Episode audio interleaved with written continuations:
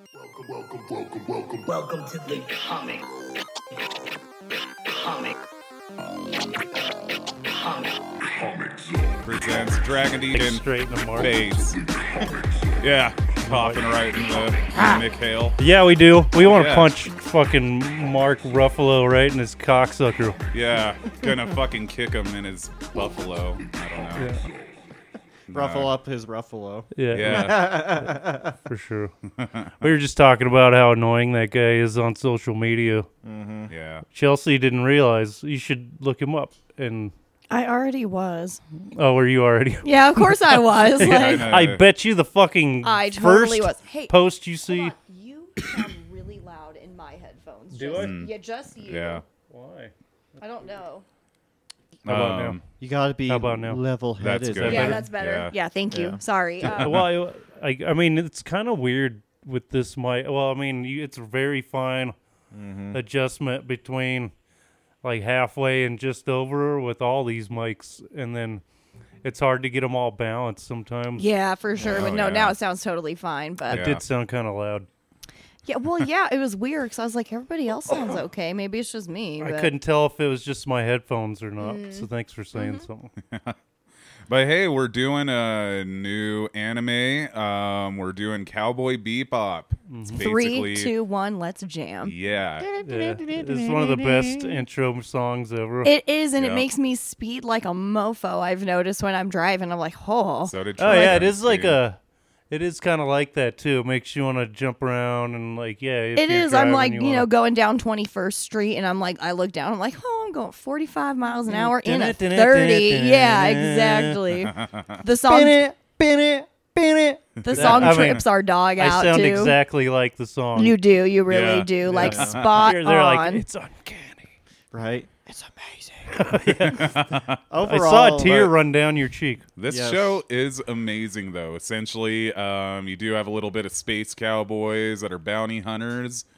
Starts out with two guys, and they kind of uh, form a In one ragtag cu- bunch. in one cu- in one ship. Anna, you had a really good analogy for it on our final episode of um, Trigun. You compared it to almost like Guardians of the Galaxy, which I thought was a pretty good comparison. Yeah, you could see them Yeah, existing in for the same. sure. In Yeah. the, you could see them as just one of those space crews that are in. Just this little ragtag team. like they of could land on misfits. Together. they could land on nowhere and it wouldn't be out of place. Mm-hmm.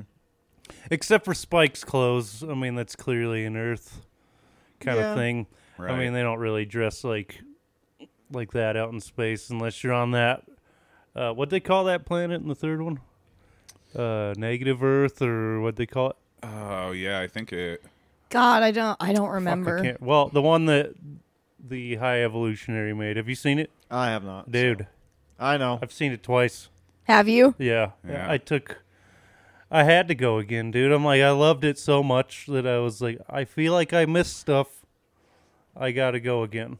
And and it's just as good the second time, man. Like you pull your fucking heart out of your chest that movie. Yeah. If you want to uh, w- I think is it out uh our Guardians episode? No, I haven't seen it out yet because I've been keeping an well, eye there out will for be it as a well. an episode of the main show for that. It was me, Chelsea, DJ Nike, and of course Bill. Yep, we went Yeah. live for it. Mm-hmm.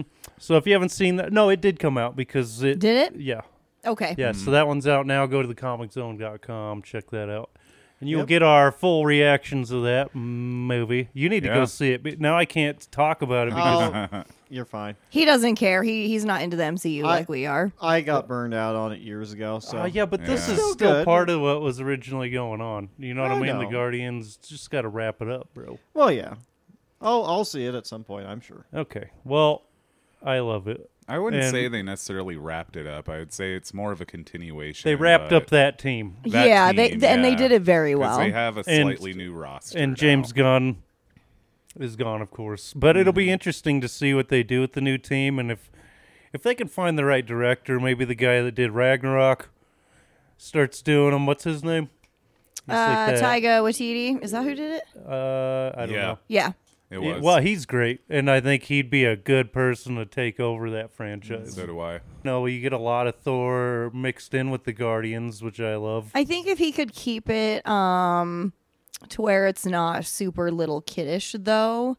Uh You just try to kind of keep the same feel. Not, not, you don't want the same exact thing because it is a different team. Quill's gone.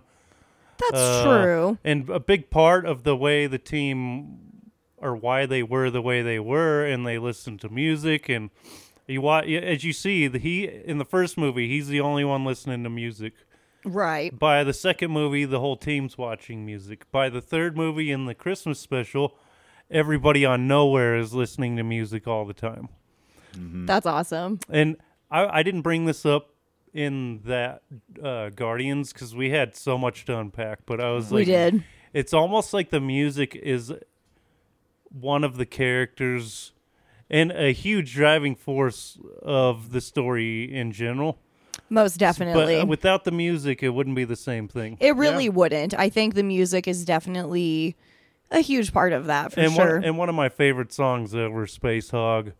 Uh, in the meantime, when they're in that surreal moment when they're all wearing the different colored suits and floating through space, uh, and it plays that song, and that's always been one of my favorites. And I thought that was an amazing scene. It's just a really solid, solid, solid. it kind of like speaking of you know like the music conversation that's kind of a good um segue um for me back into cowboy bebop because i've noticed that i really i love all of the like the jazz music that's kind of mm, like Me too. the filler, but then I've really enjoyed how they've thrown like that heavy metal that sounded like a Iron Maiden cover band in there when VT mm-hmm. the trucker showed up, or how like they'll maybe have like some ballads going on in the background during certain moments, and even the use of music in that show, I'm actually really impressed with. I I like it. I think it's done It's very big dri- well. it's a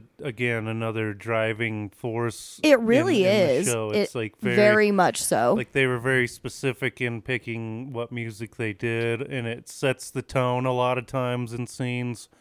You get that uh, bluesy, you know. I mean, it it wants to cast. Uh, yeah, this is the future. Yeah, we've gone beyond Earth, but it, it's still hard being a human Right. in this mm-hmm. and it's a like a level 2 civilization i think because you'd be a solar Yeah, they're intersolar. Yeah. yeah so they're Yeah. like a level 2 civilization Well, and- and it's interesting to me how they've like colonized the the other planets, and Earth looks like a total shithole. oh yeah Oh, yeah. and then Yeah. it, it sucks living some places more than others you get on some of these other planets and it's Yeah. Mars or Ganymede or you know. and it it just shows we're not doing you would think leaving all, all the same they did on earth and it's you just got a bigger solar system to do it in Yep. Exactly. Which, by I mean, that's another thing to keep in mind is they aren't flying around the galaxy; they're only staying within our solar system. Right. This entire show, I just I think that's a That's yeah. I was gonna say. distinction, but a, a small one, but important. I was say I'm think. glad you kind of brought that up because I wondered that too. Honestly, like how much through space they were going. Truthfully, especially you know when they're doing like some of their chase scenes and they're going through like the mm-hmm. little portals and stuff. You know, I did wonder that. So that's kind of helpful to know that they're just kind of in our solar Right. system around because I've noticed that they've been going to like our planets and stuff like that too. Which Well, that's what Ganymede looks like. So you know, it, which is a moon. But What's that? right. right. It's a moon.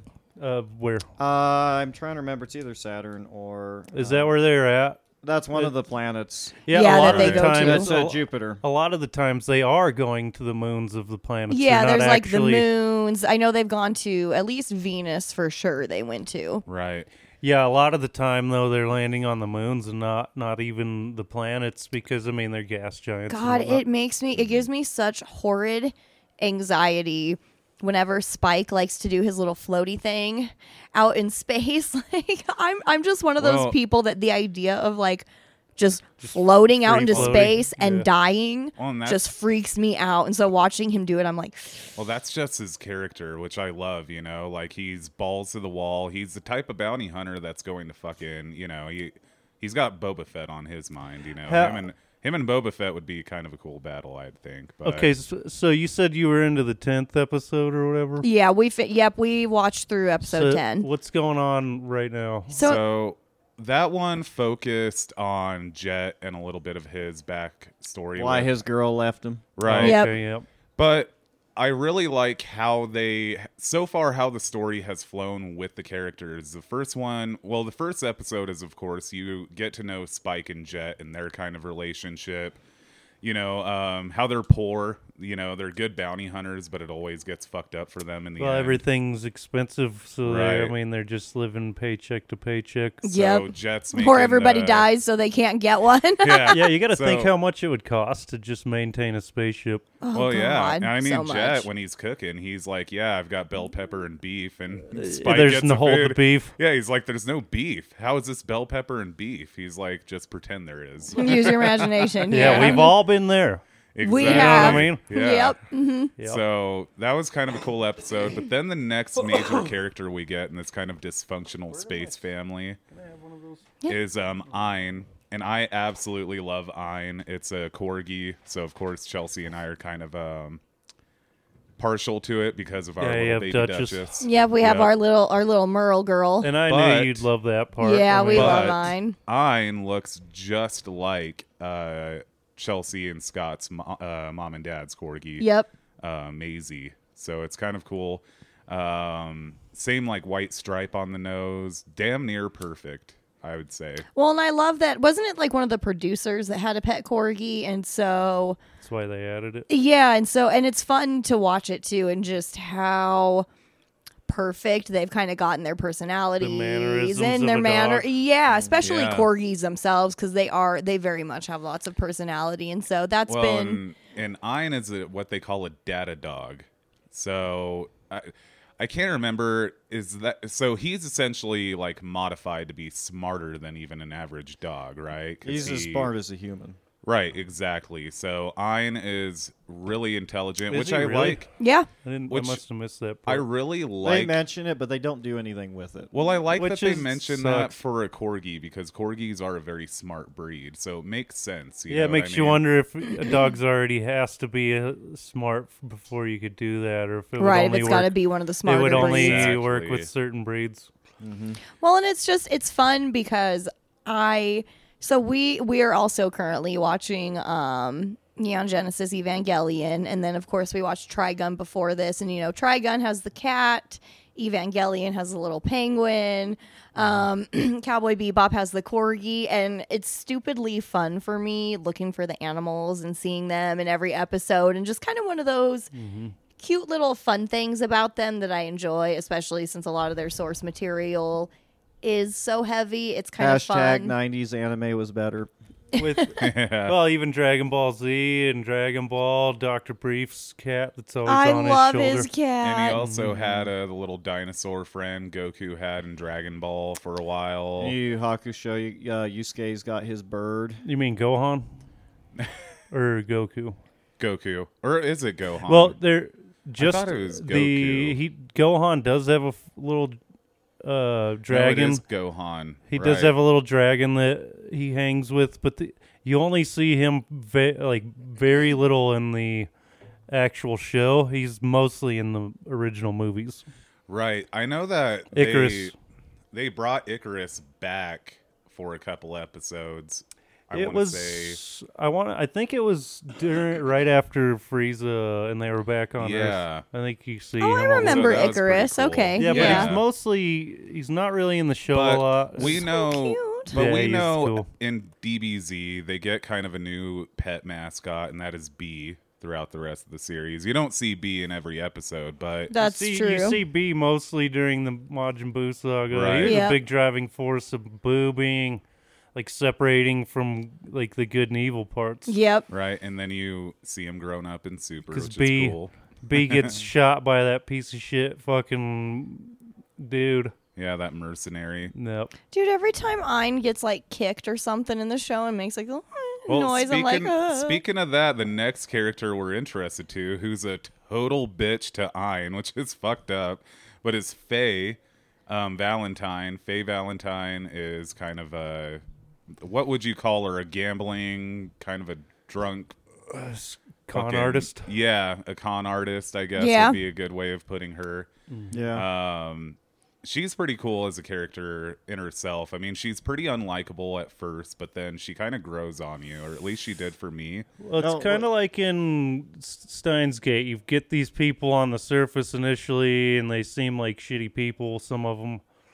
But then you find, and a lot of the time, sympathy for these guys because they all have fucked up pasts, and they're all running from something. And that's why I compared it to Guardians, especially the first movie, when they first kind of become a team Right. and then a family, and then you know what I mean. And that's mm-hmm. kind of how this show goes too. Well, and in like one of the last episodes we watched at the end, Spike is sitting there and he's like, three things I hate children, animals, and I can't remember, and like women with like attitudes or Yeah, some shit like. with attitude. and she's like sitting there, face in there on the couch, like a face mask, smoking her cigarette, you know, and stuff. Yeah. And it, it just cracks me up. And he's like, and somehow we ended up with all three of them. And I like that they just sort of just became this ragtag team, kind of just by accident, by way of, you know, the different bounties they were going on, brought them into connection with these characters. And So, have they shown any of their pasts yet? only one is Jet so Yeah, far. so Um. So you know well, he, he Sp- was you know he was a cop. Spike, yes. And Spike, we know that. So we saw the church scene, and we know that he's dealing with Sid Vicious. And um, that's what I'm calling him forever now. That's how I remember that it's Vicious. So him and Sid Vicious, you know, they obviously have a past. And that blonde bitch was like, hmm, humming to fucking Spike. And then, you know, she was fucking vicious because we had like the little flashback scene. And I was like, damn, what a bitch. And that's about all I got. that's all we know of him. that Well, bitch. Without, I mean, this isn't really spoiler. So Spike and Vicious worked together in the Red Dragon crime syndicate. Well, I knew they worked together, obviously. They yeah, were- like they that were was. enforcers, assassins, that kind of thing. Yeah, Right, That's, yeah. That's why Spike is so good. So it's kind of a John. Wick thing too. And Yeah. that's what you Yeah, were talking about. Is well, it- like there's how even he more, tra- he but- tried to leave the life, and Yeah, and they, you know, yeah. yeah, Yeah. it's good shit. Well, and it's it's. I've been comparing it to Trigun so much. I can't help it because we literally just watched it, and it it kind of reminds me of the same vibes as whereas you know you get these episodes of you know Spike and Jet doing their bounty hunting and They don't really further the story much. Well, and it's stories. you're kind of thrown into the middle of it and you get you know those episodes where even like we said with trigun it's kind of the wash rinse repeat you know of like we get to see this little bounty hunting thing happening and stuff but i think the thing that makes it so interesting for me is the people that they're hunting are they're also interesting to me like the the guy that's like an old man that looks like a little kid and um when they helped that guy that had the gray ash flower that episode shocked me to my core when they That shot him through i it was very heavy like i was all like yay like they got the flower and then the guy gets shot through the chest and i was just like, Yeah. like Yeah. oh no Yeah, this show, I told you guys, this show has no kiddie elements really. It's an adult show. Like, I'm. What Trigun should have been. It's what Trigun should have been. Yep. Right. yeah agreed Well, and that's something that where like I kind of disagree. I think there has only been maybe two, three tops episodes that maybe you could argue hasn't furthered plot or anything like that. Even if, even when it doesn't further the plot, It they, still matters. It's it's working still on the building, characters It's building the world, and yeah, like you said, building. the, Yeah. cha- and yeah i it's feel not- like the and it- characters we get a little bit more Well, of and we each get episode introduced to them you know over time it's not they're not all right there right at the beginning like trigun and then you just don't really get a lot of development on them as it goes this one it slowly introduces a level but episodes of that with each one of them individually and i like that style of writing better but like i was talking to mike um, thursday night about was I'm not really going. drunk. I'm not as critical. We know. critical. yeah, we know. I don't want to be as critical on Trigun as I was, just because knowing that that was that guy's first manga and anime ever, and this is a team comprised of like seven or eight writers, and the guy that was a lead writer for Cowboy Bebop already had, you know, seven or eight works under his belt. you know, there was a lot more experience for Bebop in that writing room than there was for Trigun. for sure. So I won't like bitch on Trigun as much for that, but I will say though, this is a lot more of an enjoyable experience for me as a consumer. Same And- for and- sure, and that's that's what I was saying. Like it's it's hard. Like I don't want to compare too harshly, but I I can't help it though. It's very easy.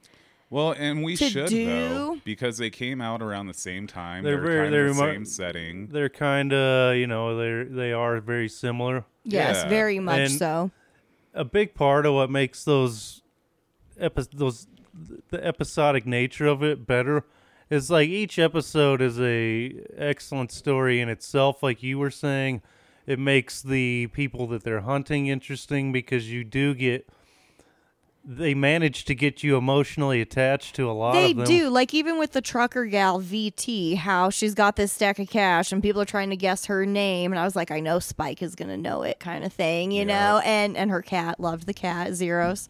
And um and so yeah, her with like just th- being this like badass trucker bitch and then you know the whole like name kind of thing and stuff and then her the you know music in that oh, episode Oh, it's was so my favorite. good. And also, then- Spike using his gun to shoot himself over to that ship. Yes, Yeah. exactly. That part I was so anxious, but him using his gun, the fact that she helped him out even though she hates bounty hunters and I like how he just let her keep her cash, you know, and stuff. And it's so all those small things in just that short episode it just makes it so much better and I think th- they make the characters seem more real. You know, the and only relatable. E- Yeah, the even only- somebody like Spike, who I mean, he is a badass and a hard ass and all that, but like deep down, like you said, he let her keep her cash. Anytime he, he's soft on the inside. You know what I'm Yeah, saying? Like person. he is a good he's a good guy like on the inside. And I think you know, like when it came to Trigun, the episode that had Frank um the the drunk that would build the guns and do all that stuff, that was I wish they would have done that with all of the episodes in Trigun because that to me would have been comparable to like one of these Bebop episodes where mm-hmm. I got emotionally invested and was super into that story and what was going down. And I wish they could have kept that up for Right. all of them, like like they're doing with Bebop, because all of these people that they've been hunting or sometimes the scenarios I've just found so interesting. right, and like just the first episode when they're chasing the guy, uh, and they have that the drugs and his. Yep. His uh, girl seems to be pregnant the whole time, but you find out he's using her as like a mule. Yeah, she's And- got just a bunch of drugs. and just putting yourself in that like she's clearly in love with this guy he's far too far gone on drugs and she's just doing uh what you know i mean what a lot of people do they stick with people that are toxic for them uh out of a sense of love and yeah, they're a ends up- ride or die when they shouldn't be. yeah, and they they get drugged down into the abyss with that person, and that's exactly what happens in that episode. Mm-hmm. When he gets, doesn't she uh kill herself at the end of that? Well, she shoots him in the head, and then oh right, yeah. I Then, then the uh, cops shoot her ship, and it blows, or Yep. she blows into space with all the like things, like all Yeah. the drugs and, And all yeah, a- she and like that's an- dies in space, and all she wanted to do was go see Mars. And I was like, damn, she didn't get to go see Mars. You yeah, know, they were just. I mean, and it's very sad and like a real thing. Like this happens all the time. and, and that's what I'm saying about this being an adult show is the things that happen and just the scenarios and all of that. The like, I mean, the whole show's purpose, and don't lose sight of this when you're watching it episodically. It's about loneliness. It's about fucked up past. It's about your fucked up past coming to knock on your door. Well, and I think it also shows that a lot of these people, like even um, the guy that was trying to get that plant for his his sister who went blind or whatever, like he's running with this bad group of people, and you would think he's you know like a total prick, you know, hanging with them, but he's doing it all for his sister. And then even when he first meets Spike and is like, "Hey, can you train me on this stuff?" and ha- like such like a lovable, like mm-hmm. goofball kind of personality who just got stuck in a shitty situation trying to help a family member out. And it seems like that's how a lot of these characters are. Like you said, the chick with you know the boyfriend like that's like her ride or die like she loves him so much she was willing to do anything Or Jet's ex. Like Yeah. Her story. Right. She's a bitch. The only one you don't really get a crazy backstory for is um, Ed. well, but Ed is just Which Ed is a. she final reminds me of. Donnie from the Wild Thornberrys, oh, like crazy yeah. little wild child. yeah, you're right. It- kind of it thing, you know? does- You she- will learn more about her though, so she may not have a past like everyone else, but she still, you, you know, she you, you still learn about. and her she's a genius. Yeah, oh I yeah, she's she brilliant. seems she seems to be like out of her mind, and she maybe she is, but she's definitely a fucking genius. Yeah, on, brilliant like, a- hacker. You know, I was gonna say, yeah, I'm guessing she's one of those people that also grew up alone, so probably like oh yeah, brilliant as far as like technology and science, but when it comes to just being a normal person and social skills, probably has none. she if was you a street kid. You could tell she was. You know, she Yeah. grew, grew up in the streets by herself, had to survive by herself, and maybe that's the way she is. She just kind of. Uh, she needed to be that way to survive her fucked up situation. You know what I mean? and like I said, you'll learn more about her even. Well, and what I told Vince was interesting was the minute we saw her, I was like, holy shit. I was like, I have, like, in, you know, Hot Topic, Spencer's, or any other kind of like pop culture stores, or even like shopping around on like anime stores online. I've seen her everywhere. She's a pretty popular character. Mm-hmm. I didn't realize show. that, yeah, but I've seen her everywhere. And so it's interesting sometimes when these characters pop up that I'm like, oh, I've seen them before on like figurine. Character, anime characters in all of Japan. Rei. Yep, yep. from Rei Neon from Genesis. Neon Genesis. I know. Yeah. She's on fucking trains. She's like billboards, you name it. Like, Buildings, like she's everywhere, yeah. Yeah. Why? Why do the people love her I so don't much? know what about her character people like, other than that she's just kind of quiet and reserved. Don't but- spoil anything for us because we haven't finished the show and I will shank you. No, No, I that, I'm talking I haven't about just seen who in she so is. long. Who I she wasn't- is as a character. Huh? I'm just talking about who she No, is. I as a wasn't talking to character, you. I was looking adult. at Mike and talking to him. No, I haven't seen I was that show okay. in I was like, do forever. not I comment. couldn't spoil it if I wanted to, so okay, good. I don't. It's been a long time since I watched that. Yeah, I, I just finished rewatching it at the end of Evangelion, so I could comment about it with her. but And- yeah, you know, really popular series in Japan. Really I'm glad that you're liking, you know, Bebop. Um, it's, I really enjoy it so far a lot. It's very polished, wouldn't you say? Like, Let's uh, just say I already have plans to dye my hair emerald green in spring of next year. Yep. But yeah, Sunrise, which is the company who made it, are also the company who made Neon Gen, or not? Uh, they made, um, sorry, um, Code Geass Lelouch: The Rebellion, which is another show I always recommend to people. It's very, they're really good as a gr- uh, making group-based effort anime, just like Bebop. Okay. Mm-hmm. Well, in Bebop, another thing that I wanted to comment on was the voice acting. I really enjoy it. I think it's really well It- done. It's and phenomenal. and that's all I'll say to the weebs. If you want to win dub versus sub argument, just drop Bebop because let's be honest, it is better than the sub. It just is. If you disagree, you're just an idiot. I, well, I have not heard the sub. has spoken. yeah, So I cannot- Steve Blum is fantastic as Spike. He Steve Blum's very. All I hear is a very emo, you know, well, I think of Vincent Valentine, except, you know, he definitely does like the whole Christian Bale thing when he's doing Vincent. I'll like, Where were the other drugs? but it's so funny when we started Bebop because I was like, I know this man. I know this voice. I was like, it's either like a Final Fantasy or, um, you know, Kingdom Hearts or something. Um, Well, and speaking of that, interestingly enough, so just yesterday when we were at your parents' house and we were talking with Scott, Scott brought up the fact that um, if you've seen Big Bang Theory, I can't remember the actor's name, but the father of Uh, Raj in that, isn't it Brian something? it's like Brian George. I think. Brian George, yeah. Brian George. So he 'Cause, yeah, is he's a in Mass voice Effect. actor in Mass Effect. and I'm well, playing that. we were watching Oh. Cowboy Bebop, and Chelsea pointed out that he was the voice of one of the characters in it, and he was. And so is the gal that plays uh, Millie in Trigun. She's a little cowboy chick that's on their little um, bounty oh yeah, you're commercial. gonna get. The, I the love more, it The more though. of these old shows that we watch, you're going to start recognizing voices a lot. It's And- been fun. And the guy that does Spike, Steve uh, Blum. y- the what he brings to the table is a wealth of experience in voice acting and animes. Yeah. Yeah. So I think even at the time he had been in a, a lot of other shit. Oh yeah, and he'd already been doing he- quite a bit. So yeah, I mean, you do get these highly experienced uh, actors to do these voices, and it's uh, amazing that they took the time to do that because the show definitely deserves that kind of attention. Everything else is so polished. You need to have really amazing voice voice acting to do it justice. Well, and I just like his voice in general, Steve. Like I'm a huge I'm such a fan of just voices. Like And I he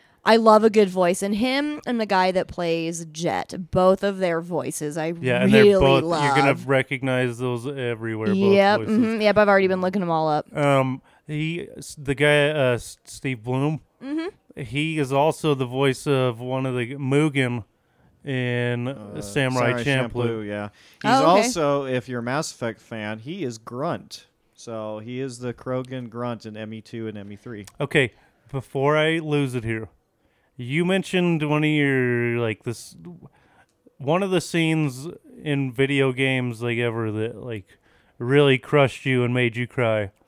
It was in Gears Three, Yep. and when um, uh, what's his name? Uh, Dom. when Dom, he- yeah, when he sat, dude. So I, I, I, I, I remembered what you had said, and I was like, one time I was just sitting there at lunchtime, like eating my lunch Uh-huh. at work, and I was like, huh, like I wonder, and I, it just popped into my head, so I looked it up, Uh-huh. and it was kind of a highlight reel or a compilation of like him, you know, every time he talked about uh finding it. What's her name? Marie Maria. Yeah. Yeah, his wife. and and he and he uh, it shows every time he's like talking and talking about her and what he's gonna do when he finds her and then uh i thought actually the part that made me cry more than when he he, like sacrificed himself which was really Good. good, too Yeah, be- yeah, yeah. because he i mean he's sitting there talking to her as he he's like, "Oh, you never thought it in like this, huh, Maria?" And then and it's just like, "Oh." But are you talking about Uh, the part so where when he actually finds her, Yeah. Yeah. that part I was sucks, like, dude. "Oh, like could you imagine?" Yeah. Dude, the Gears of War trilogy is fucking And bomb. and then so you get into the you get into the comments of this, and people are like, "I'm still not over this," and this was fucking years when I was a kid. There eh, or people are like, after that, it wasn't a game anymore. and it was like Yeah. it was a fucking revenge mission. Like it was. Eh, it's Yeah, really a cri- like I mean a lot of people agree with you and they will say that is maybe the saddest moment in video game history like period next Yeah. to Arthur Morgan's death. That was pretty fucking sad too. Yeah. Yep. Yeah. like I It's said- we like I said, play some Mass Effect. well, and it's funny. We were actually we we speaking of Arthur Morgan, we were watching. We like to watch the um Watch Mojo Top Ten Videos channel on YouTube, and they were doing one of the top ten best voice acting in video games, and the guy that plays Arthur Morgan was number two, and I couldn't agree with That more. whole game. That whole I think Red Dead 2 is even better than the first one on Oh, it. And I loved the first one. I They're felt in love with that, but the second one though, mwah, It's so Mm. good. Which by the way, that's a prequel.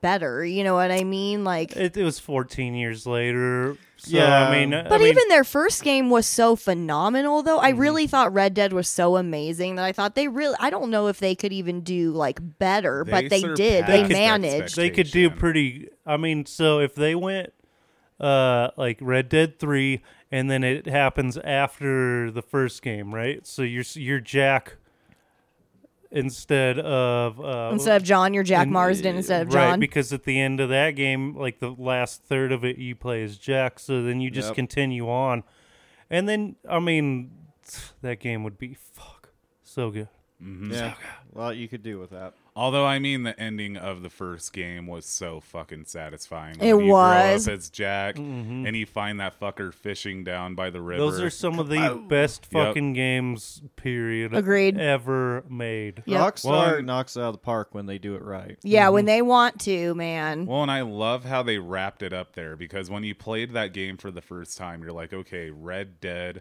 Redemption. Red, you know, John Marston's wanted. All the Pinker, you know, he's got to be the Pinkertons' bitch. You know, dead, hey, well, he dies. Uh-huh. Redemption, you as Jack, you put the fucking bullet in the Pinkerton's face that was responsible for your dad's death. Well, and then also redemption from your past. It's another Yeah. thing that Yep. like to When where he kills like Dutch. these these Yeah. weren't like necessarily good people always. They I mean they were in outlaw gangs and they did mm. do things in their past that they Yeah. regretted and they were trying to get away from that. And that's, you know, why John he followed Arthur's footsteps. He saw what he was doing and decided to carry that on and then you know yeah. Mm-hmm. and the whole f- first game is John's redemption, and Yeah, absolutely. and the entire second game is Arthur's redemption. Like they're trying to redeem themselves, and which is great, you know, because I, I think we all go through life like we all have mistakes that we've made in our past and and things that we've done that we aren't proud of or you know we regret or sometimes still kind of weigh on us you know we're still carrying it around you know? so it's nice i like seeing whether it's video games or you know TV, you know, TV shows or say like even the animes we watch, whatever. I like seeing when people do get their redemption, whether you know, like say even like Trigun when Wolfwood dies, he mm-hmm. he almost kind of got his piece. I would say like w- once he died kind of thing. And so even when like people die, you know, even in Red Dead, like John Marston or Arthur Morgan, which crushed me and I sobbed like a little baby. Mm-hmm. I Kind think of thing. everybody did. I think so too. And but it's even when they die sometimes in their redemption, like that's almost just as satisfying. You know what I mean? To see that like even though it might have cost them their life or whatever, they finally could come to terms and and and forgive themselves, which I think we are all going through life So- trying to And A great example of this is in Mass Effect 2 and 3. So there is a character that you can recruit in Mass Effect 2 called Mordin Solus. He is a Salarian doctor who is also part of the STG Special Forces, and he was a doctor designed to work on the Genophage. Now, what the Genophage is, is there's a race of beings in Mass Effect called the Krogan who can breed like rabbits. And to stop them from advancing and conquering the entire galaxy hundreds of years before the events of the story, they were given a mutation called the Genophage, which only makes maybe one out of a thousand births viable. So you have thou, you know 999 stillbirths to one viable birth, kind of a Damn. thing. Very fucked up. Well, Mordin Yeah. about Mordin about 10 years or so before you recruit him, secretly went in, saw that the genophage uh, that their the Krogan were mutating to adapt to the genophage, and so he had to create a new strain of it to um, to you know bring it back to how it normally Right. was. Well, as you're going along, you do his loyalty mission, and you find that somebody's helping the Krogan to try and find a cure for it.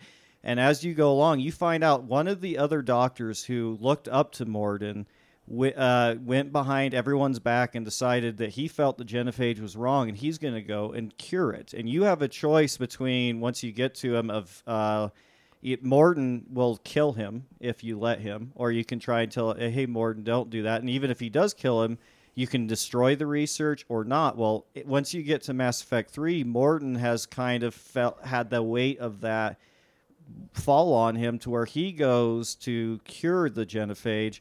And in the building he's going to do it and it starts overloading and exploding. And Oh, like, I've seen this. Yeah, I know you're you're like, about. don't, don't go, don't do it. And he's singing, you know, I am the mo- very model of a scientist Salarian as the whole thing blows up and kills him, but he releases the cure to the genophage. And so he got his redemption. Exactly. You and know. that's mostly the overarching theme of a lot of animes, and I think that's It's what redemption, makes and that's what it's a big o- overarching thing in Bebop is like, yeah. especially for Spike. Mm-hmm. Um, and you'll see that once you get near. I can't wait to It- see more yeah, of Spike. Bebop is Spike's story. And it it- really it's like he said, uh, it's your past coming to knock on your door. When you, even if you do your best to get as far away from it as you can, it's still Well, and I think if you run, you know, from unresolved stuff in your past, like everything is going to come up to haunt you eventually and and you know, that's why you know, even like they show like in Bebop and stuff or even in Trigun how he was running mm-hmm. the whole time and nothing but death and destruction would follow him until he could finally face it, which none of us want to face. same thing with Guardians Three. Yep. That's a story of you know Yeah. facing your past and Yeah.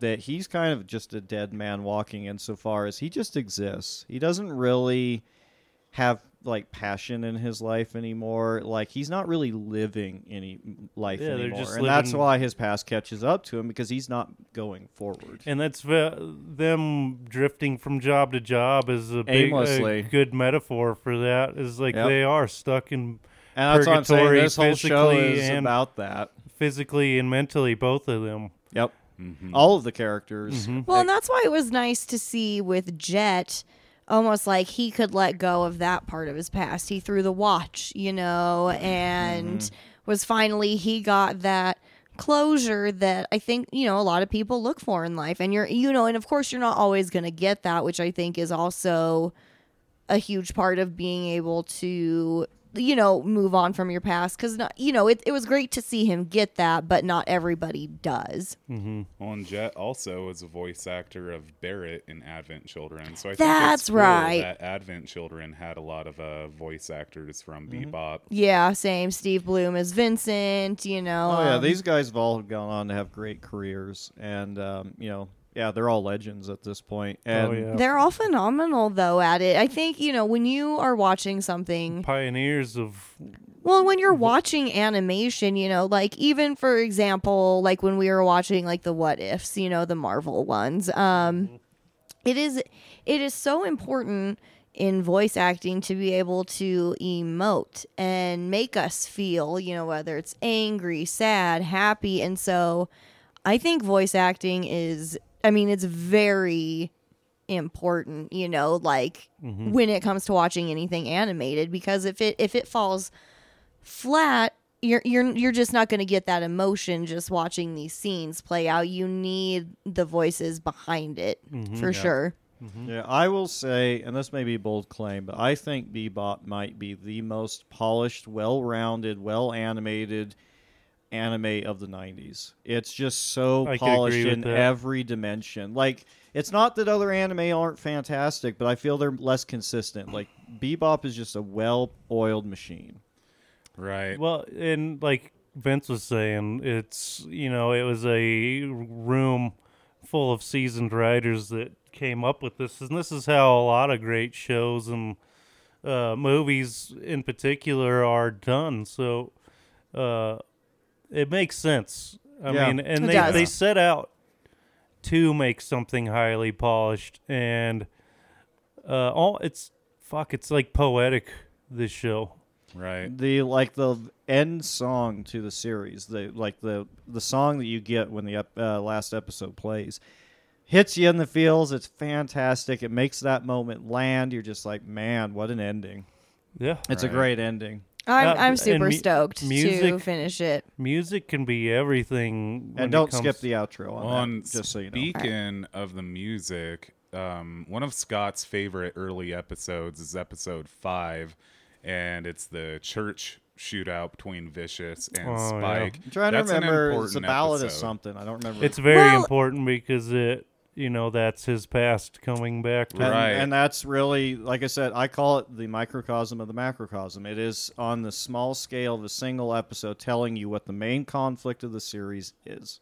Right. without being like, like they explain it. It gives you everything you need, Mm-hmm. but they're not overly explaining. Yeah, they're not heavy handed. They're not going, see here, children, how Spike was. Right. Well, they're you not going to give you everything in their arsenal all at once for the main storyline. They're like, we're going to give you a snippet, and like, it, and that also very much reminded me of Trigun too. The way that Spike had his little flashback moment of the chick coming to him, and then her fucking vicious, and you Well, know she all was the Vicious's girlfriend. Well, that's what I kind of assumed, you know, but I mean just but just all of that though um they were able to do it well in the way they executed it, I think. Well, and I love the gun, like the animation of the whole gunfight scene itself. It's beautifully drawn. And Um, very John Wick like in some ways. Oh But yeah, most definitely. You're able to like when it comes to a lot of animes that I've seen that have tried to do scenes like that where they have come short compared to Bebop is it's hard to follow, right?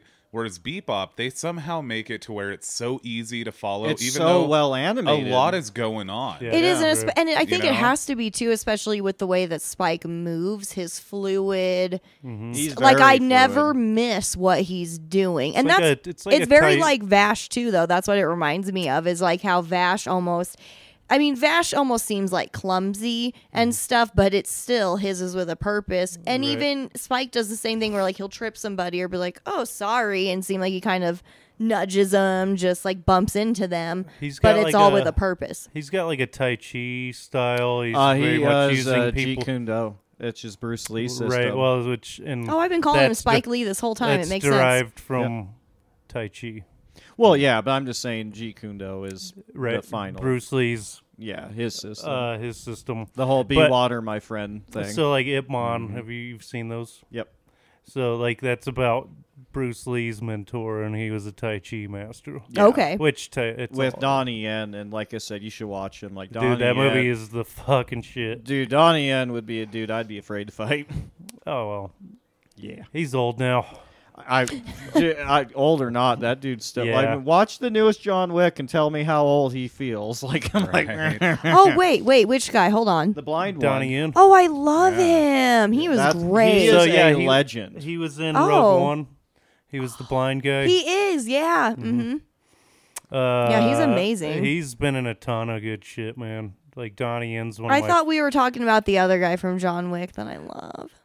But I definitely see the John Wick comparisons in some things. Um, I do too. I I would love for you guys to watch. I mean, they haven't continued it, unfortunately, but the live action adaptation of Bebop is solid too. I mean, a lot of the time you get these anime live action uh, remakes, and they just fucking are terrible. Well, and that but that one- is fucking solid. That one was done by Netflix as well, right? Mm-hmm. So I think by that point, I think Netflix is finally starting to um, learn their fucking lesson when it comes. fucking nailed it.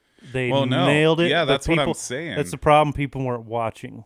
Right, Uh, but that's the problem. They they definitely they had too many bombs. Right, and people are just like, "This is gonna suck." Like you just have that preconceived. Like I remember people being fucking furious about Death Note. That was I. Oh, yeah, that shit's terrible. Huge. Yeah. bombs. Yeah. mhm. it's hard to love Um, Death Note anyway, Right. yeah, that's just yeah. that- because they just keep going. That's and definitely a going. show we're not gonna cover here. Well, and, uh, Yeah. well, and it's again. This is why I say, do you like Death Note? Do you actually want it with I do. dimensional characters? Watch Code Geass: Lelouch of the Rebellion. It's better in every way, and I'll fight on It's that. damn near the same thing. So what? what it is is it's about a guy who gets a special ability that if he can stare and look at you, he can command you to do anything he wants.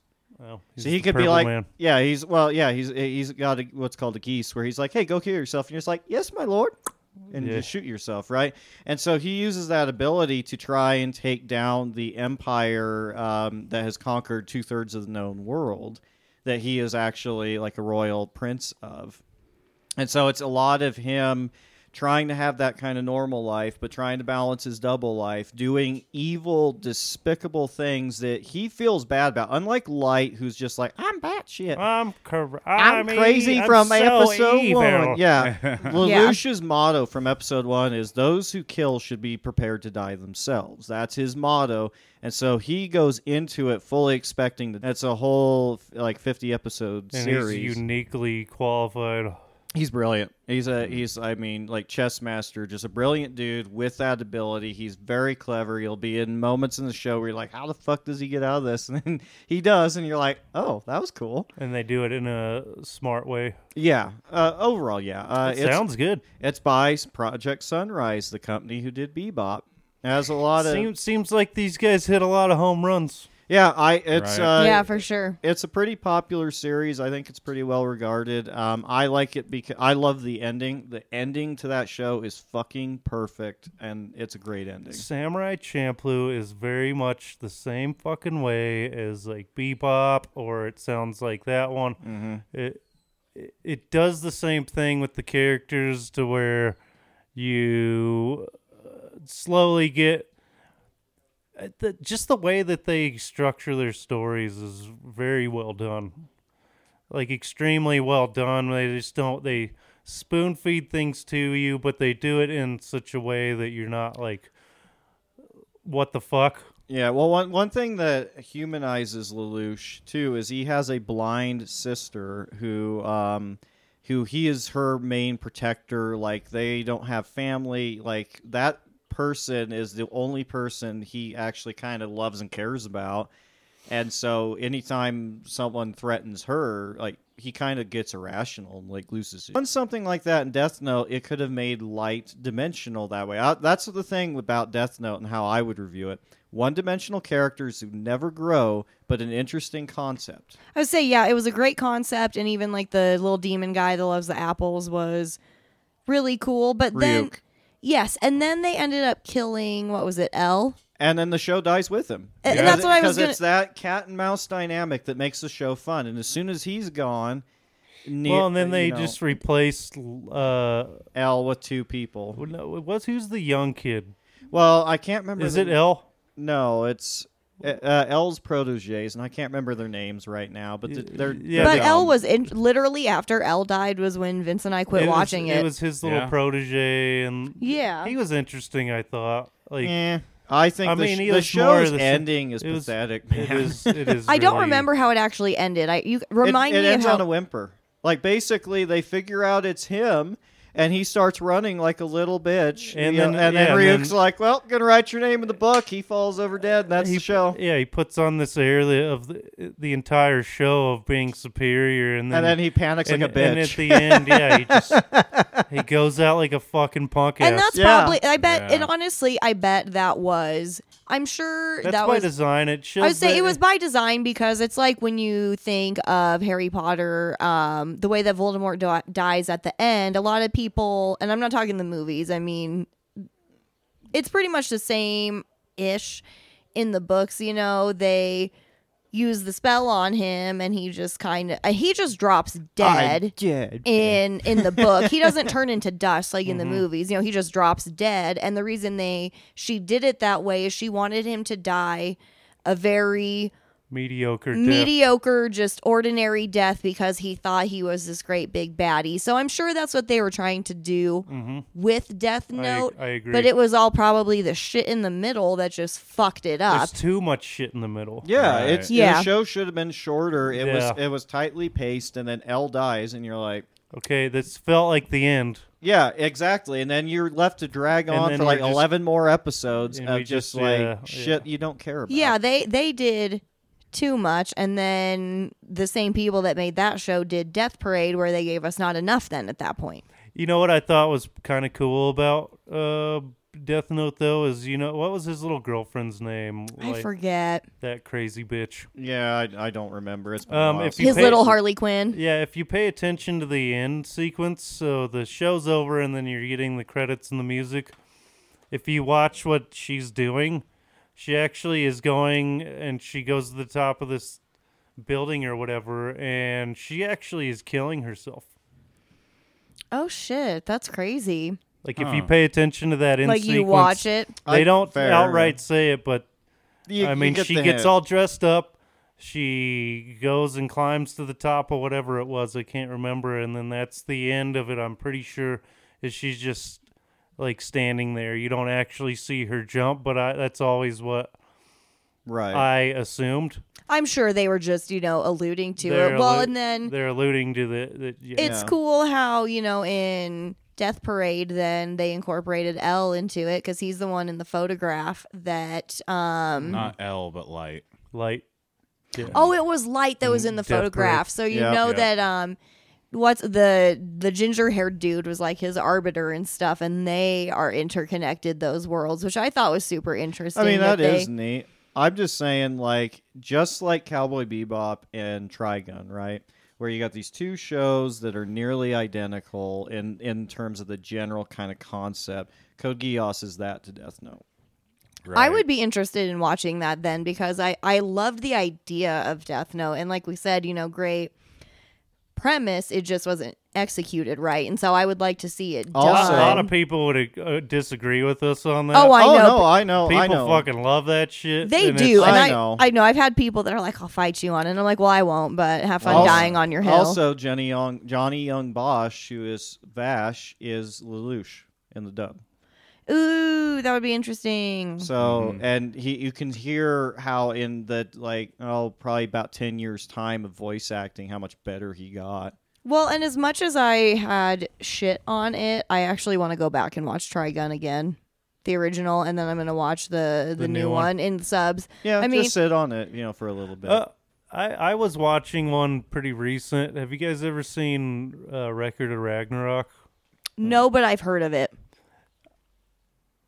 I think you would probably like it quite a bit. I'm not because it has to do with like gods and I love that shit. It doesn't Yeah. matter. They could be Roman gods, Greek gods, So Norse gods, basically, Egyptian. I love it all. the basic premise of the show is uh, the gods every however many thousands of years uh, Ragnarok comes, and it's when the gods decide uh, whether to destroy humanity or let us continue. right.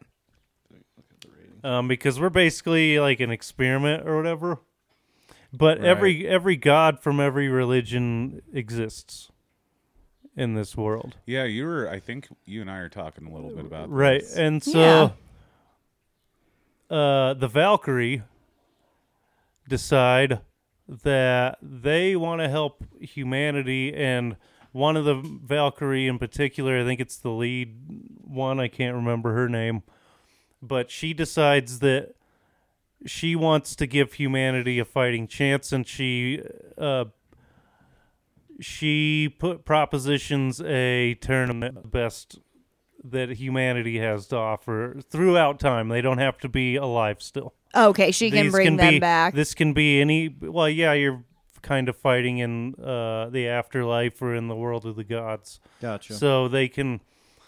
I mean, basically, you're fight. They're spirits, I would be very interested in watching And- that. Actually, and so then the Valkyrie. Each Valkyrie attaches to one of these people. Like, so you get a spirit bond, kind of like in, um, like the Spren in Stormlight.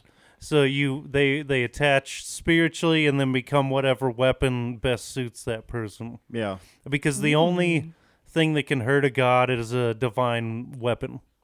So a normal uh, sword of steel would never be able to hurt a god. So then they're able to.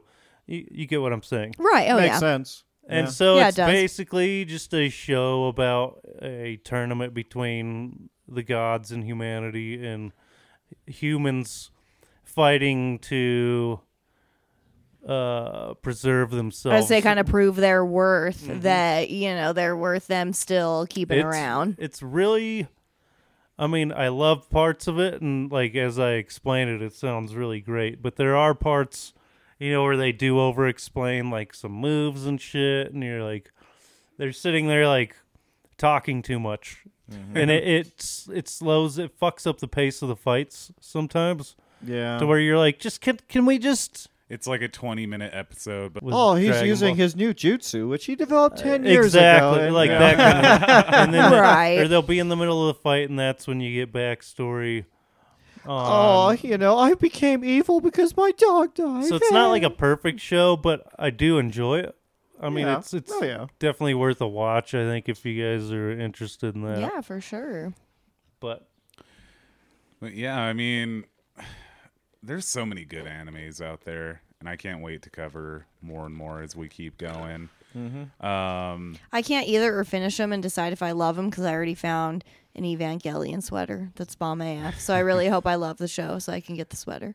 I mean, I've warned you, it ain't happy. I know there's a lot of Cowboy Bebop merch, you know, out there too. Oh, yeah. so I already found a, a Wolfwood shirt that I'm gonna get. maybe they'll have a VT shirt because that episode was. That was one of my faves. I faves. loved the music. I in loved it. that one. And VT was really cool. I mean, it's it's interesting that in the beginning of the episode, she kind of looks at bounty hunters as being scum. is this and the shit like this is the trucker chick Yeah. Yeah, Yeah. with her cat. And then you know, there's kind of that twist at the end when Spike, like you had assumed, you know, figured out who her name was from that locket that floats by him, and he's like, "Oh yeah, you're a legendary bounty hunter yourself. You're just retired and trucking now." And Being you know. a judgy bitch. yeah, Yeah, for real.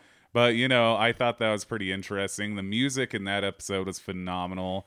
Like you said, it really threw me through a loop. This Japanese singer, he's incredibly talented, and I think he actually sounds a lot like Bruce Dickinson. Well, yeah, 'cause I was like, is this Iron Maiden? They just like turned it Japanese? Like, what happened? yeah, I mean, it's almost like the lead singer that Journey current like currently has. You know, I mean, he's he's an Asian fellow, looks nothing like you know Steve Perry, but goddamn, he does sound pretty close. Right. And I personally thought he sounded like Bruce Dickinson. You guys should ways. get uh, Well- Duchess a cowboy bebop collar or something. Oh, we should. Yeah. The music, dude. There's this part at the end of the theme song with like the trumpets, or it's like, and she every time stops and looks. I also have photographs of her. She watches Cowboy yeah, Bebop me as some- well. You sent me them. yeah, it's Or- funny. Oh, watching. Uh, yeah, you sent me the. I sent you Trigun. I'll show you her watching Bebop too. It's pretty interesting. My my dog likes anime. She would watch Dragon Ball with us as well. Yeah, she watched this uh, the weird. tournament. She doesn't watch a hour. ton of TV with us, but she will watch the animes with us for sure. Yeah, it's almost like her favorite, like normal TV shit, like our normal. She's normal. like, I just, don't like that shit. I like yeah, that." if it's got like actual humans in it, she's like no. But I guess our dogs, she's just a weeb.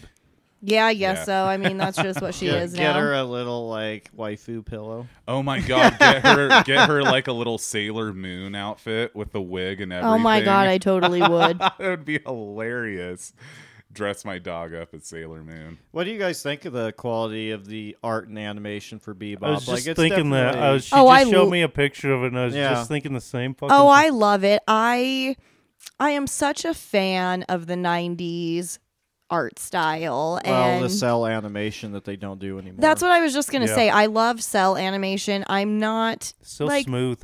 like when it Mm-hmm. comes to Well, it's smooth, but it looks rustic. That's what I. it like about does. it. That's what I like about it too. Is that it's smooth, but it has such a vintage feel to it. And like I am not the biggest fan of how they do like new Disney movies and stuff like that, and like the CGI kind of animated. Like it was super cool when it first came out when we were younger with like Toy Story and A Bug's Life and Finding Nemo, and like I enjoyed it, but there is something so special to me, but I know still what it is.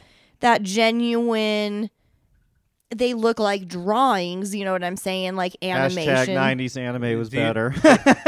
I know why that is. Do you want to hear why? sure It's because you know when you're watching something like that, you know that not only did they hand draw every single thing meticulously, but in something that smooth, they are doubling or tripling the amount of cells that go into that. So you know that this was all just subconsciously, you know that this is done meticulously and by hand. So that's why you appreciate that so much more yeah. when you see them uh, fire up the bebop and it's just fucking hyper detailed and things are moving and it, or you- even how you they animate go, the "Wow." gunfighting scenes like we said the fighting scenes are so smooth you can pay attention to every little bit that's happening whereas sometimes like you lose that in like dragon ball z or something like that the details and that's what is so well, yeah, they're- fabulous They're, moving so fucking fast. Sometimes. Also, what's Mm-hmm. what's neat is is that unlike a lot of uh, what I feel a lot of sci-fi would do,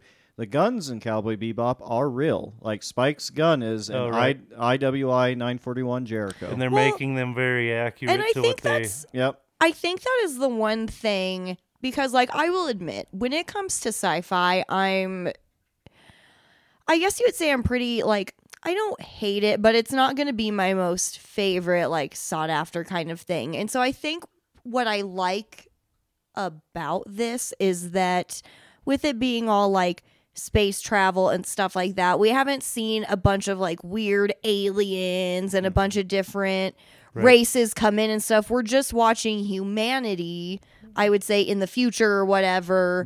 Kind of 2071 is. And that's why I thought it was important to say that they are still within our solar system. We're Yeah. not like out traveling the stars. And Well, shit. yeah, and I think that's what makes it too a little bit more interesting for me is I yeah, you don't have all the like weird aliens and different Mm-hmm. alien races and all that kind of weird crap going on. Like you are still dealing with humanity in all different levels, and they still have basic jobs like even like truck drivers like that's essential and they're doing it in space you know kind of thing like you still have these you know, or how you know Jet Black he was a cop, and you know how they have bounty hunters, which I mean, hello, we have those too, you know, and so it's interesting that you you have the sci-fi elements, but it still has like a normal see kind of human vibe to it, which makes it easier to get invested in those characters. Well, And and, and as you, watch more, uh, sorry, No, you're was gonna say as you watch it, you'll recognize too that Bebop is a hodgepodge of almost every film genre you can imagine. They have their little homage to Alien. They do noir. They like they do quite a few different types of genres. They do a true western episode. Like it's wa- a Well, hodgepodge of. I wonder if I was looking up that heavy metal queen, that one of VT. I was looking up on Wikipedia that one just to find that song to see if it truly was Bruce Dickinson or not. Even though I was pretty much ninety percent sure it wasn't. I uh I saw there that that overall episode was based off of a Deep Purple song called Space Truckin'. Like the overarching Yeah. theme of it, they based off of a Deep Purple song. I found that pretty interesting. yeah, pretty the, the whole show is such a hodgepodge of all these different elements. So this is why, if someone who is a film s- a film lover who's never watched anime, this would be a good one to start because there's so many references to film and, and yeah. Well, and I very much wonder if they took um inspiration from like Tarantino and stuff because like Pulp Fiction came out.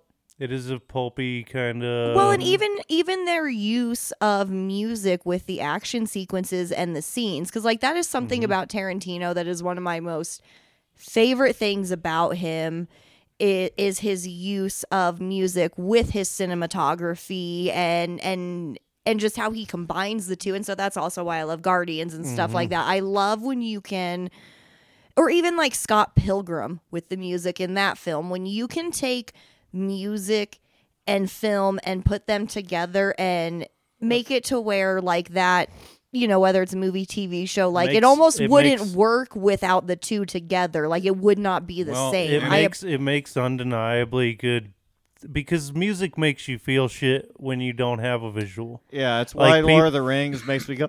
So you when you when Yeah. you when you add the like you can there's this guy that uh adds really intense like amazing music to Dragon Ball on YouTube. I can't remember the but, but it it adds so much like depth to some of these scenes like the he did one for uh, Vegeta's sacrifice. Remember I sh- showed it to you? Yeah, and it's it just so intense. Like, uh, sh- um, uh, er- what's his name? The dude that does Vegeta. Oh, Christopher Sabat. Yeah, Mm-hmm. he's doing the whole you know speech that he gives before he sacrifices himself, and like that guy adds just like this really intense, like heart pounding. Like just really emotionally driven music, and it adds so much. Mm-hmm. It really To that. So when, like you say, when you can combine music and your visual very like really well, like you're almost making like a music video. Uh, in a way, especially like in Guardians. Oh, well, most definitely. Because, like, you have people. So, like, one of my best friends, um, she, you know, she had gone to school for film and everything like that. Like, movies are her thing. Like, she likes music and, you know, likes to listen to it and stuff, but, like, film is her thing. And for me, music is my thing. I will pick it over video games, TV shows, movies, any other media any day. I will always pick music. And so, since you know you have people that you love kind of one over the other, whatever, for me, when it gets combined to where that visual media also just has such a kick ass soundtrack to it that. You know, I just fall in love, and it makes you feel Makes so you remember much. those scenes better too. It really mm-hmm. does. And so, I mean, shit, I hear the Lord of the Rings music play and I'll just start crying. talent too. Like a lot of people underestimate how you can actually overdo it with music in a medium like that. Yep. And you can underdo it. So I feel like there's a fine line when it comes to solid music in mm. compositions like that because a little bit more and it would probably be like, okay, this is too much. That's where you need a master like John Right. Williams with the Imperial March, where you're like, yeah. Exactly, but if he did that like every time a Vader was storm, on screen. or even a stormtrooper, you know, people would get It fucking would sick it of would it. lose it. It'd well, be funny, even actually. even in, so like in episode five of Bebop, the music that first starts playing before he goes into the church, I'm not gonna lie, when I was listening to it, I was like, "What the fuck is this shit?" I was like, "This sounds lame." I was like, "This is ugh," but then. It really picks up momentum once they start fighting in the church, and then the music fit perfectly, and then I appreciated it. But at first, I was like, Yeah. I was like, oh no, I was like, they're not I doing love so at good. the end of the mm-hmm. fight, it's got that like almost choir a cappella of the oh. kids singing Yeah. like holy music Yes. as he's free falling out of the window, and it shows that just little montage of as he's getting shoved out, him tossing that grenade at Vicious, you mm-hmm. know, and it was just badass. He's free that falling. episode It is badass. that ep- whole episode's And perfect. then Faye's humming to him, and he gets her to come over, and he's I like, love that. "You're singing out of tune." Yeah, he's like you sing off key, and she smacks the shit out of him, Yeah. even though he's in a full body cast. yeah. yeah, I love it. How they kind of it was very heavy, and they're like, "We're gonna give you just a bit of lighthearted, even though we know that it's fake. You know that it's it shit's gonna get real." But I'm like, Oh, I'll yeah. appreciate the the, fact laugh. that he got fu- so fucked up in that fight too oh, I know. makes it. uh I mean, because they could have gone cheesy, could have rolled out the window all just stylish, like, huh? landed Yeah. on his instead of just feet. swan diving out the. It reminded me of the crow a No, it, like broke his whole fucking body. Mm-hmm. well, and there is an important part with that too, because I don't know if you noticed it, but in episode 10, it's very subtle, but I feel like Jet feels almost kind of like bad with Spike. But, you know, in that. In the church thing, Spike, uh, Jet has nothing to do with it. He wants nothing to do with it. He tells Spike, you know, you're on your own. Fuck you. And even when Faye calls him, telling him, oh my God, he's been shot, he's like, and apprehensive and he stays out of it right so then later on in episode 10 when he's hunting down elisa and her boyfriend you know for that bounty he tells spike he's like look you know what? This is my turf. You get out of here.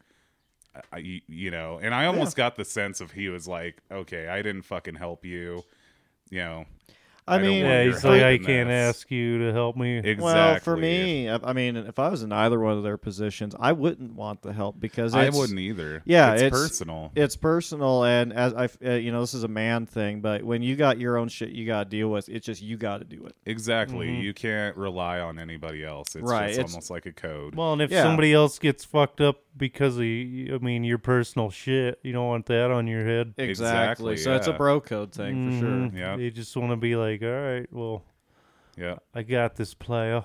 But I loved that from Jet when he was like, "I'm the black dog. I'm the dog that bites and never lets go." Yeah. you know.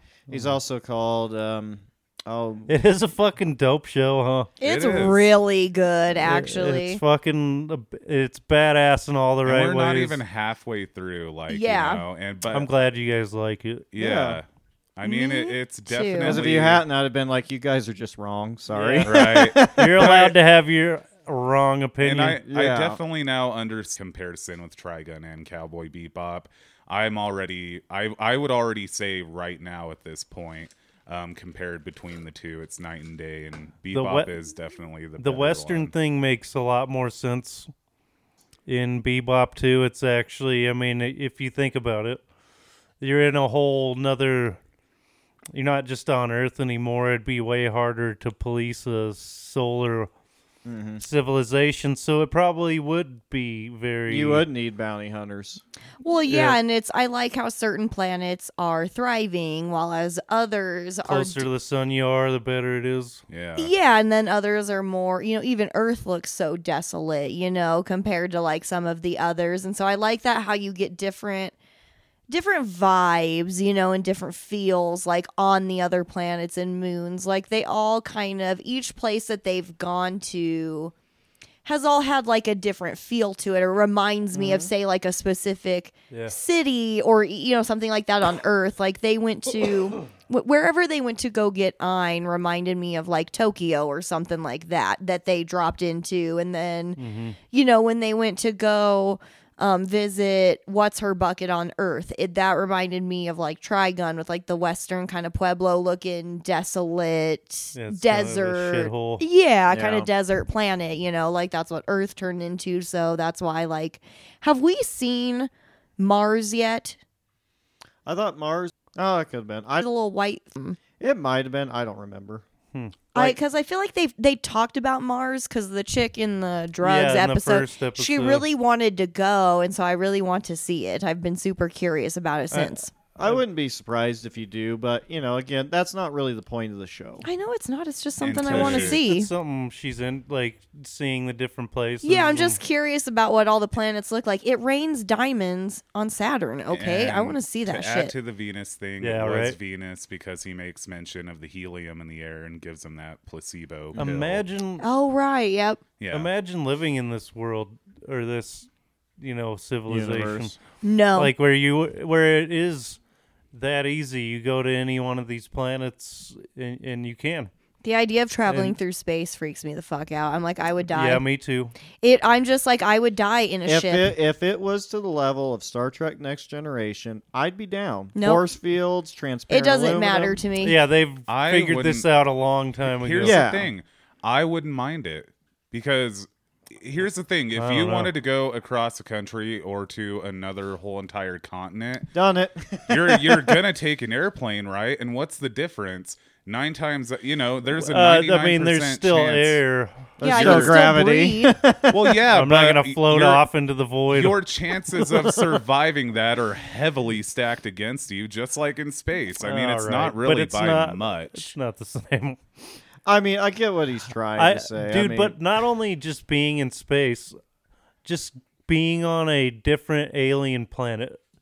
Just the I would thought love of that to see is a in- Martian intimidating. sunrise. I would love to see a Martian sunrise. It'd be or sunset. intimidating, That'd though. be cool. If you like, imagine being on a planet and then, or like on one of the moons of like Jupiter or Saturn, and then you see fucking Saturn in the fucking sky, just like blam. Cool, right? Like it'd be cool, but it'd be intimidating. You'd I be mean- like, "What the fuck?" it's like when I when think it'd went. be cool. It's like when I That went would be to, uh, super cool. Well, it's like when I went to Australia. Like all they have different constellations than we do.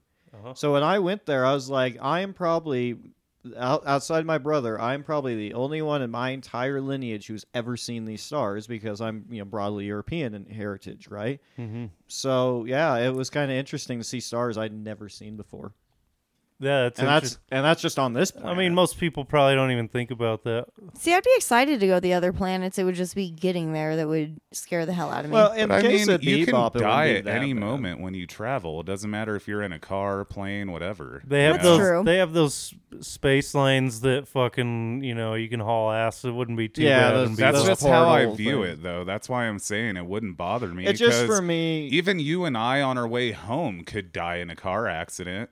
Jesus Christ. but I Vince. mean, he's not wrong though. But I mean, I'm just I saying. just, I just want the anytime creature you- comforts of traveling in space. all right. where Here, it's here's less- the deal. Like yeah. so. You don't, It's you know what I mean? ship ever Once, flying out of this yeah, fucking what, that's what he was saying with the Star Trek. Thing, That's what. I'm saying. Like, get It's it like- to a point where you've refined your tech. Everybody else figured that out. I'm just riding. Yeah, exactly. I'm coasting on the shoulders of giants. Like, Yeah. I'd that's want to exactly be on a it. luxury liner like in the Fifth Element when they're on the cruise ship. That Uh, is the only I way I mean- want to travel in Yeah. space. You should watch actually. with Ruby Rhod. uh, yeah, you should actually watch uh, 2001: Space Odyssey and the ship that the guy's on when his pen's floating in the air and shit. That actually looks pretty cool. So Mm. that movie does look cool, even though it's vacuous in my opinion. Again, another hot take, but So, I'm interested for. I mean, I guess I can't wait to finish it. We'll, can- I'm sure we'll be done it with it. Oh yeah, most definitely. So it'll be interesting to just get hear uh, hear your opinion of the end of the show and like Mhm. remember, once don't wrap skip. everything up. Yeah, do not Yeah. skip the um the credits. Don't do it on the last episode. Just trust me. Just Got it. watch every damn second. That's what I was talking about with Death Note. If you pay pay attention to the end of that show too, yeah. it's a different end sequence and it's all that loony ass bitch killing herself. I don't remember that, but it's been a good ten years since I've watched uh, Death Note, so I'll have to. I would say rewatch I haven't watched it since it like came out and was She you gets know all dressed up in her like little goth girl outfit and jumps off a fucking building. Well you She know. has her My Chemical Romance patch I mean, on her shoulder. Oh to my be, God. To be fair, they would have known that Kira had an accomplice, or they would have at least been looking for I that. don't think it was about her getting caught. I think it was because he was dead and she couldn't because live her without him. lover was gone. She couldn't live without Her light. lover. see and see. There's another example. because of- she was obsessed with him. She wasn't Right. in love with him. She was obsessed. But here's the thing: that's it shows again Obsession, where love, that same show missed basic the mark. Diff. Where that show missed the mark is she could have been a character that kind of humanized Light a little bit, to where maybe we could get that He was ambiguity. a uh, psychopath, though. I get that, but I'm just saying, even psychopaths have people they're not going to try and fuck over. They'll have they'll have the people they'll Ted Bundy ha- didn't kill his girlfriend. Ex- Yeah. That's my point. You know, there are people, uh, even for psychopaths, where they may not like love or have high empathy like how we would, but they're like, this person I'm not doing that to. Mm.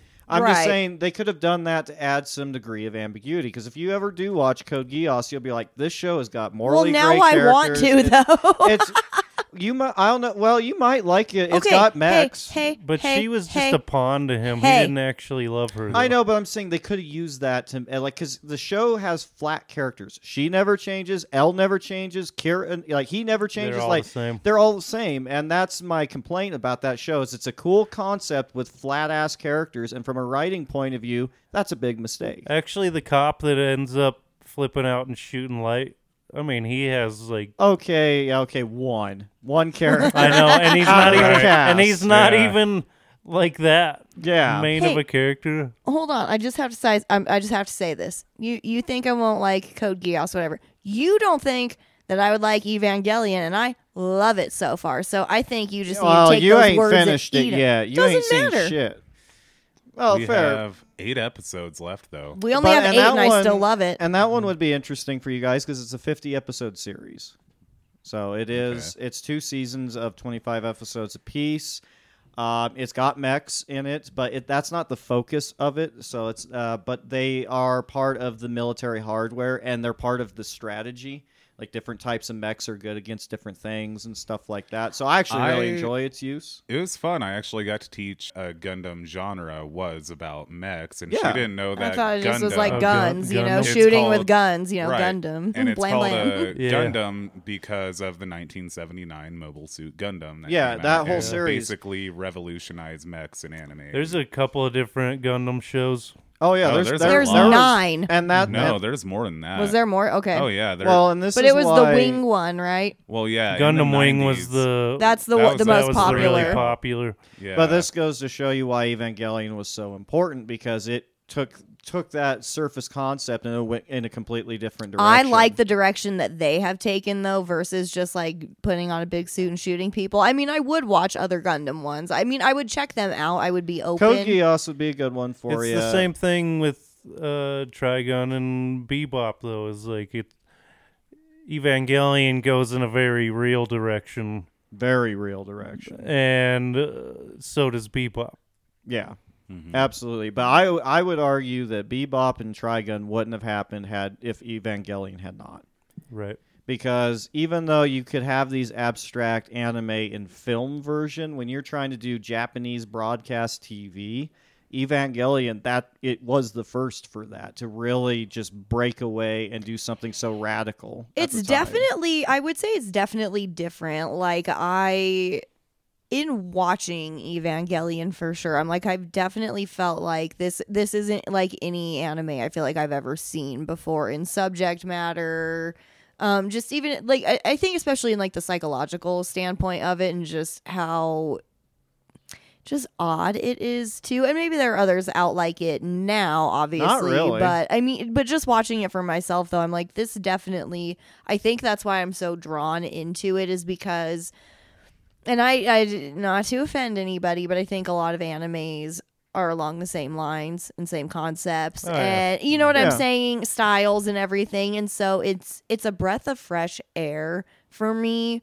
To have something to have something different. yeah that's completely different that i'm like because that's why steins gate drew me in so much and why i fell in love with it because i'm like this isn't your typical you know shonen gundam whatever type like it was so different to me. And and uh, so i really appreciate animes like that which is why i think i've loved evangelion so much is because i've never seen an anime like it. And so i'm like well i gotta know how it ends. Like i'm so fully invested. And even like bebop for me like i know i've been comparing it a lot to trigun but even it feels kind of different to me too which is why i think i'm also so into it as well. Because it like you guys said with all the like multiple how they pull from so many different movie genres and stuff it never feels like any episodes get stale. Hmm. Well, and I think though, as you keep expanding your anime library, though, you will find that on a, on a big picture scale, it does feel like a lot of animes are the same, and I especially when it comes to you're like shonen, and that's the big right? yeah. And I've felt that way before. But once you, but when you take a deeper look at each one for what they are and what they're worth, yeah, there are going to be similarities always, but Well, and this is why I don't like people who are reductive with things because here's the thing: there are about six, six story types in all of human existence. 6 mm-hmm. Like Yeah. every story can be reduced and broken down to one of six basic archetypes, and that is it. So. That's why I'm not a big fan of reductive reviewing or something like that. Review it for what it is instead of just being like, well, this was just humans are not as creative as we think. We take two things that already exist and then we combine them and, And, then make there's something like a novel. select few people that are actually creative. and we're always inspired But our you're creativity pulling- is inspired by others creativity and so on and so forth. Yeah, forth everybody's inspired by somebody. I mean, you or think about it, something. the Epic of Gilgamesh is still influencing people to this day, right? Like a story that's thousands of years old, right? There are, I mean, Homer's The Iliad and the Odyssey, still influential to this day. You know what I mean? Like, Mm-hmm. I I mean, it's just the thing is, we as humans, we're good at recombining ideas. We're not good at making something that's just radically new in general. Well, yeah, because I mean, I could be reductive and say, "Oh, God of War ripped off Homer," you know? No, but that's that's exactly my point. Yeah, I, I mean, I could do the same thing and just be like, "Oh, hey, Star Wars: A New Hope is just that fucking samurai movie with laser swords." or I people can't remember say what it's that called, but you know what I mean. Like Yep. everyone talks about how heavily influenced by it it was. or people say harry potter is just star wars but with wands But kind that, of and thing. that's Yeah, and- generally thought of a lot of the a lot of times is like a uh people applaud that when you um especially if you're uh pulling inspiration from something something that everybody already loves. Yeah, but So you get my point. Is that a lot of people lack nuance when they approach things, Mhm. and I'm not a big fan of people that just try and reduce it to t- one to two basic to elements. fix the basic because every like story bone, sounds like the foundation the basic foundation can be lame it's what you build on it which is why i am such a character driven person versus plot Well, over right. you know and what i mean? that's mean how you have to watch anime because anime is one of those mediums that is very easy to be reductive with. Look at Dragon Ball if Z. That would be one of the greatest examples. Here's a guy who's a total dumbass who just fights people and gets stronger. Uh-huh. Yeah. Like, and yet you but lose it's all it's the those, characters that i Yeah, love i don't give a moments. shit about that yeah Exactly, yeah. Yeah, because and that's my point. Is like DBZ is a great example of a show that plot wise, I think we all agree. Plot wise, DBZ, eh, it's got a plot, but that's about it, right? It's the villains, it's the characters, it's the fights. That's what we care about, right? It's not about how interesting the plot is because the plot's really not that interesting. it depends most of on the what time. it yeah i was gonna say like even like frieza his plot isn't necessarily all that great but his evilness makes him great with Yeah. cell that storyline is definitely better the plot of that with dr gero and, and, the, the, Red Ribbon Army and all that. yes like they did great with plot you know and then the tournament and then even like boo i think the plot definitely falls flat for me with that one um but the character development and you get fusion and you know all kinds of different stuff that's outside of it. And so that's why i always say you know like plot doesn't matter so much to me. If the characters behind it are phenomenal. Well, and that's the realization I made with the comparison with Bebop and Trigun, and why I said, you know, it's like the way they have developed these characters already in these first 10 episodes, how they've presented them to us, how they are so beautifully come to life, like with their voice acting. You know, y- even though, you know, Vash's voice actor is a legend in his in himself. You know that was one of his earlier words. That was his first. That was his first. So, you know, it's one of those things where you don't get that with Bebop, or I mean with Trigun, like you do with Bebop. The thing I like about Trigun is I like the ideas it's exploring. The idea of you've got a guy who's a total pacifist who's forced to shoot a motherfucker in the head and deal with That is Trigun. an interesting. he goes through and the ideas that Trigun explores are to me what make Trigun good. Like I think yeah, it's not perfect, but it's interesting. Mm-hmm. Well, I mean, I can at least give them credit for the fact that like they made me fall in love with Wolfwood and Millie. They at least got even if it wasn't my overall favorite, they at least got me very They got invested. lot right. They got me very invested into two characters, which like I've said, as a character driven person for me was just that's why I was so Well, distraught. Well, yeah, and that's the point I'm making is that Trigun fell flat though because it took 20 episodes to get to that. Well, Whereas yeah, in the but- first 10 of Bebop. Oh, I'm telling you right now, something happens to already Spike, I'm gonna lose my shit. But you know what I mean? It's already flowing, and you I already think- have a general interest. I think with more. Bebop though, they knew how they were going to end it already. Yeah, they Well, started. yeah. They like we were They saying are- about Trigun is that it felt like he, he didn't go- know where he was going Right. necessarily, and then Whereas Bebop, they already knew yeah, like they this had is a where beginning, we're. middle, and end already And, figured Yeah. out. and I will say this about Evangelion, even though Hideaki Anno said he didn't know where it was going, I actually disagree. Like, I think that if you watch all of Evangelion, all of End of Evangelion, like if he didn't know where the fuck he was going, goddamn, he planted the right seeds because they grew. To, it grew the exact way that it should, and it ends in a way that I thought it, you know, was in fulfillment of.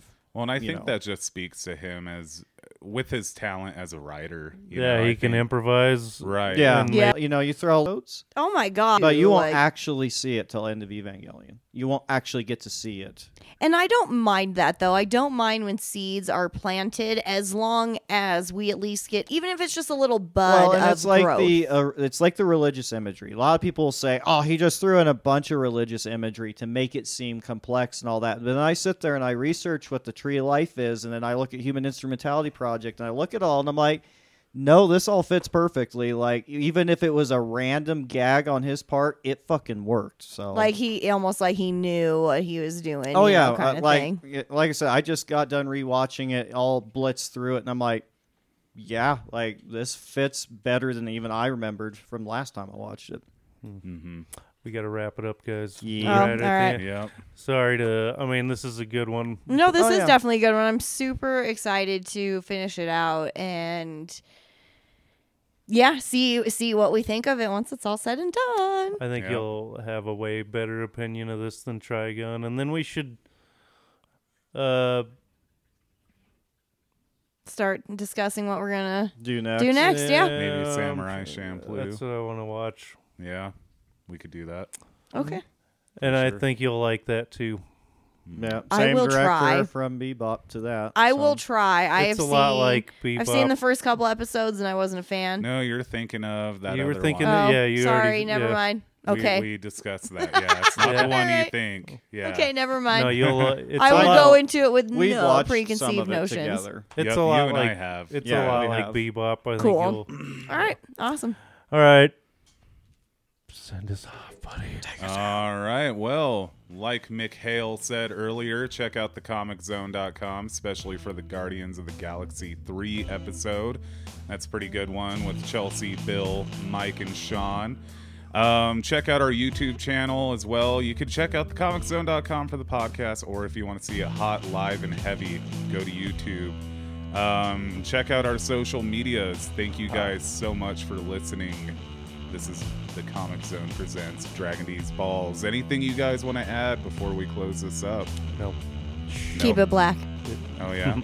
Keep Goku- it jet black. Yeah. You're gonna carry that Goku way. black.